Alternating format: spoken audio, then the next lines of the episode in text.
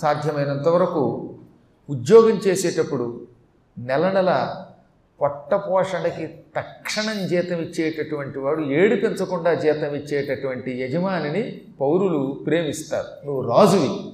ఎంతోమంది భటులకి మరి ఎంతోమందిని పోషించడానికి జీతం ఇచ్చి పోషించాలి. రాజన్నాక భటుల్ని పోషించాలి మంత్రులను పోషించాలి పురోహితుల్ని పోషించాలి అవసరాన్ని బట్టి ఎంతోమంది సేవకుల్ని పోషించాలి. వీళ్ళకి నెల నెలా జీతం ఇవ్వకుండా సమ్మర్లో కటింగ్ అంటే ఎలాగా? మహారాజు అంటే ఎలా ఉండాలి?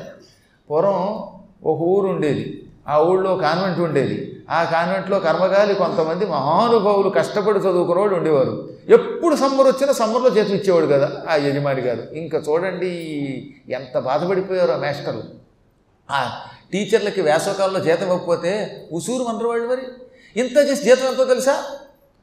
ప్రిన్సిపాల్గా పనిచేసిన మా శర్మ గారికి. నూట పాతిక రూపాయలు. ఆయన ప్రిన్సిపల్గా చేశాడు అడుగుతాను నేను. ఆ తర్వాత పనిచేశాను నాకెంతో తెలుసా జీతం ఏకంగాను ప్రారంభంలో ఎనభై రూపాయల నుంచి నేను అక్కడి నుంచి విసిగెత్తిపోయే సమయానికి నూట నలభై ఐదు రూపాయలు ఔదార్యం జీతం. అలాంటి వాడి దగ్గర ఎవడు పని చేస్తాడు? చస్తూ ఉంటేను నూట నలభై ఐదు రూపాయలు గట్టిగా ప్యాంటు షర్టు రాదు. అలా ఏడిపించేటటువంటి వాళ్ళు కొంతమంది ఉంటారు. పైగా నీ కోసం స్కూలు పెట్టా మిమ్మల్ని బాగు చేస్తానంటే అక్కడ ఎవడు పని చేస్తాడు?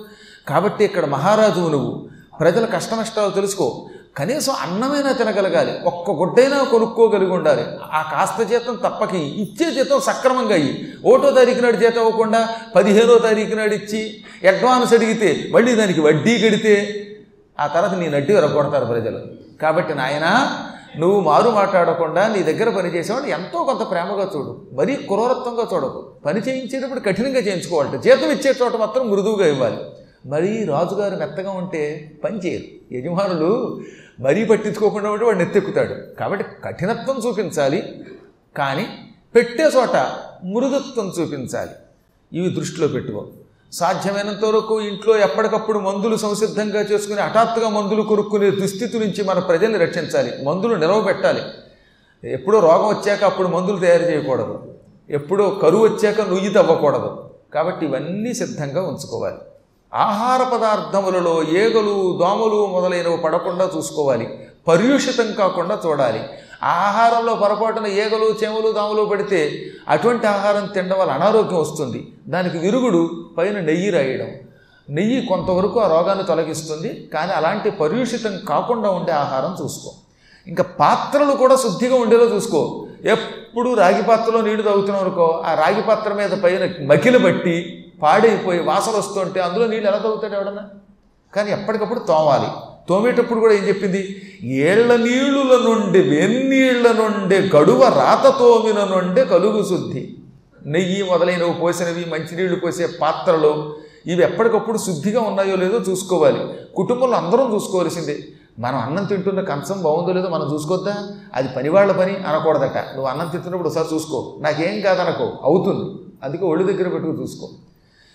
సాధారణంగా మురికి నీటితోటి నూతి నీళ్ళతో తోమితే ఈ పాత్రలు శుభ్రం కావట. అందుకే ఆవిడ ఏమంది? ఏళ్ళ నీళ్ళతో ప్రవహించే ఏటి నీళ్ళతో తోమించు. అప్పుడు ఆ పాత్రలు శుద్ధి అవుతాయి ఒక్కొక్కప్పుడు బాగా పాడైపోయిన పాత్రలు ఉంటాయి. దుర్వాసన వస్తున్నాయి. అప్పుడు వేడి నీళ్ళ నుండి వేడి నీళ్ళతో శుభ్రం చేసి అప్పుడు అందులో భోంచేయి నిజంగా ఇది కరెక్ట్. నా దగ్గర రాగి పాత్ర ఉంది. ఎప్పుడూ రాగి పాత్రలో పోసి నీళ్ళు తాగుతాను. దాన్ని ఈ బోరు వాటర్తో తోమేమనుకోండి రామరామ మకిలు పట్టేస్తుంది. ఆ రాగి నల్లబడిపోతుంది. అదే కృష్ణా జలంతో గోదావరి జలంతో తోమండి ఎంత శుద్ధంగా ఉంటుందో. ఆనాడే చెప్పింది ఆవిడ. నాయన ఫలానా నీళ్ళతోటే తోముకుని ఆ కంచాల్లోనే అన్నం తిను. ఆ గ్లాసులతోటే నీళ్ళు తాగు. తర్వాత కొన్ని రకాల రాళ్ళతో తోమితే కూడా శుద్ధి అయిపోతాయి అవి. మంచి మట్టి కొంచెం గరగరలాడే మట్టి పట్టుకొచ్చి ఆ మట్టితో తోమితే కూడా శుభ్రపడతాయి. కానీ మట్టితో తోమిన తర్వాత నీళ్ళు బాగా పోసి ఆ గిన్నెలు జాడించు వస్త్రాలు జాడించు. పొట్టు మరీ తీసేసి తెల్లబరిచినటువంటి బియ్యం తినద్దు. కొంత పొట్టు కరిగిన ఆహారం తినమంది. ఇప్పుడు మన వాళ్ళు అదే చేస్తున్నారు. మిల్లు బియ్యం వద్దు చక్కగా పొట్టు పెట్టినటువంటి ఇళ్ళలో దంచినటువంటి బియ్యం తినండి అంటారే ఇప్పుడు మనకు వచ్చిన స్పృహ ఏనాడో చెప్పింది. బాగా దంచేసి పాలిష్ పెట్టి పాలిష్ పెట్టి పైదంతా తీస్తే లోపల బియ్య మిగిలినటువంటి బియ్యం మనకు విటమిన్లు ఇవ్వదు అనారోగ్యం ఇస్తుంది. ఆరోగ్యం కావాలంటే శరీరానికి శక్తి కావాలంటే కాస్త పొట్టుతో కూడినటువంటి తౌడుతో కూడిన ఆహారం తిను అటువంటి బియ్యము తిను. మరి అతిగా శుద్ధి చేయబడిన బియ్యము తినవద్దు. మానవులు నిత్యం ఉపయోగించుకునేటటువంటి మంచినీళ్ళు తాగడానికి పనికొచ్చేటటువంటి చెరువుల్లో స్నానం చేయనివ్వకు. సుస్నానం చేయని ఒక బయటికి నీళ్ళు తెచ్చుకొని స్నానం చేయమను. ఊళ్ళో అందరికీ మంచి నీళ్ళకి పనికొచ్చే చెరువు ఉంది. ఆ చెరువులో అందరూ స్నానం చేశాక ఆ నీళ్ళు మనం ఏం తగ్గుతో అనారోగ్యం వస్తుంది బ్యాక్టీరియా వస్తుంది. అందుకని మంచినీటి కోసం ప్రజలు వినియోగించే చెరువులలో ప్రజలు స్నానం చేయకుండా చూడు. గేదెల్ని కడక్కుండా చూడు. నీటిని సాధ్యమైనంత వరకు దుర్వినియోగం కాకుండా కుళ్ళిపోకుండా అశుభ్రత లేకుండా చూస్తే ఆ నీరే నీకు ఆరోగ్యం ఇస్తుంది నీరు జీవనాధారం అవుతుంది ప్రజల్ని రక్షిస్తుంది. కాబట్టి అందులో బట్టలు తొక్కడదు బట్టలు తుక్కోవడానికి వాటికి వేరే చెరువులు పెట్టు. అంట్లు తవ్వడానికి వేరే చెరువులు పెట్టించు. స్నానముల కోసం ప్రత్యేకమైన చెరువులు పెట్టించు. త్రాగే నీటి కోసం ప్రత్యేకమైన చెరువులు ఏర్పాటు చేయించు. చెరువులు ఎంత ఎక్కువగా ఊళ్ళో ఉంటే భూగర్భ జలం అంత పెరుగుతుంది ప్రజలకు వేసవకాలంలో అంత ఉపయోగం అవుతుంది కనుక అవి చెయ్యి. ఇంకా దేవఖాతములకు సరస్సులందు బావులందును నదులందు వలదు. దేవతల కోసం వినియోగించే చెరువులు ఉంటాయి కొన్ని. అంటే దేవుళ్ళని అందులో ఏం చేస్తారనమాట తెప్ప ఉత్సవం అనే పేరుతో ఊరేగిస్తారు.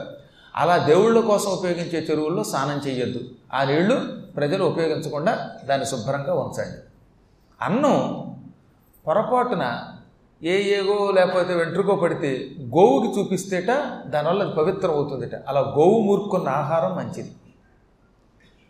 వీలున్నంత వరకు విభూతి ధరించి అన్నం తింటే ఆ అన్నంలో ఉన్న దోషములు మనిషికి అంటుకోవు.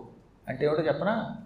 పాపాత్ములు అన్నం తింటే అన్నంతో పాటు పాపాలు ఉంటాయి కనుక ఆ దరిద్రపు అన్నం తినడం వల్ల మనకు కూడా వాడి పాపంలో భాగం అవుతుంది. అందుకే ఎవరింట్లో పెడితే వాడి ఇంట్లో అన్నం తినకూడదు. పరమపుణ్యాత్ములు ఉత్తములు అనుకున్నప్పుడే ఆహారం సేకరించాలి. పాపాత్ముల ఆహారం మంచిది కాదు. వాడు ఏ పాపాలో చేశాడే ఆ పాపాలన్నీ అన్నాన్ని ఆశ్రయించుకుని ఉంటాయి. అందుకే ఒక్కొక్కడి చేతి అన్నం తిన్న వెంటనే వీడికి చెయ్యకూడని పాపములు చెయ్యాలనిపిస్తుంది. అటువంటి ఆహారం పొరపాటును కూడా తినకూడదు. అన్నాన్ని ఆశ్రయించుకుని ఉంటాయి. ఆ అన్నం పొరపాటును తినడం. తినడం వల్ల పాపం రాకుండా ఉండాలంటే ఏం చేయాలి? విభూతి ధారణ చెయ్యండి. విభూతిని పూసుకుని ఈశ్వరుడి సన్నిధానంలో ఉన్న ఇంత భస్మం పూసుకుని అన్నం తింటే ఆ అన్నములు ఏ దోషములున్నా అవి మన అంటవు ఈశ్వరుడు మనని పాపాత్ముల్ని కాకుండా పుణ్యాత్ముల్ని చేస్తాడు. అలాగే బయట ఉన్నప్పుడు స్త్రీని ముట్టుకుని ఆవిడ చేతి అన్నం తినద్దు. అలాగే మైలతో ఉన్న వాళ్ళ చేతి భోజనం చెయ్యొద్దు.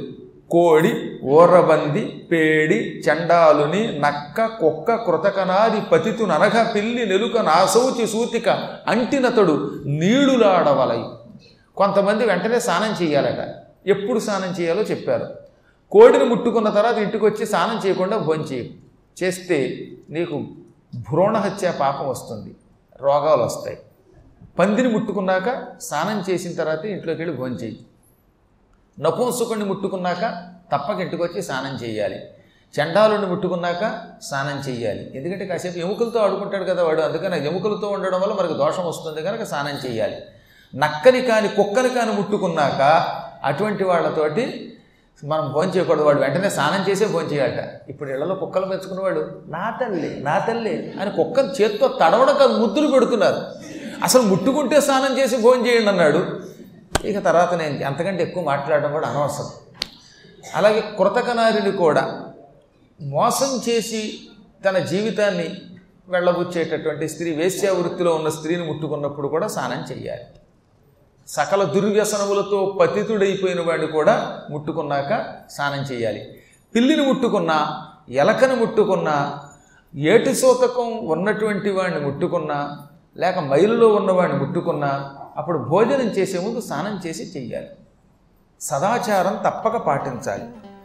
ఈ సదాచారాన్ని పాటించకపోతే పితృదేవతల యొక్క అనుగ్రహం కూడా ఉండదు. ఉండకపోతే ఇంట్లో సత్సంతానం కలగదు. పిల్లలు పుట్టకుండా అయిపోతారు. పుట్టిన ఏడిపిస్తారు.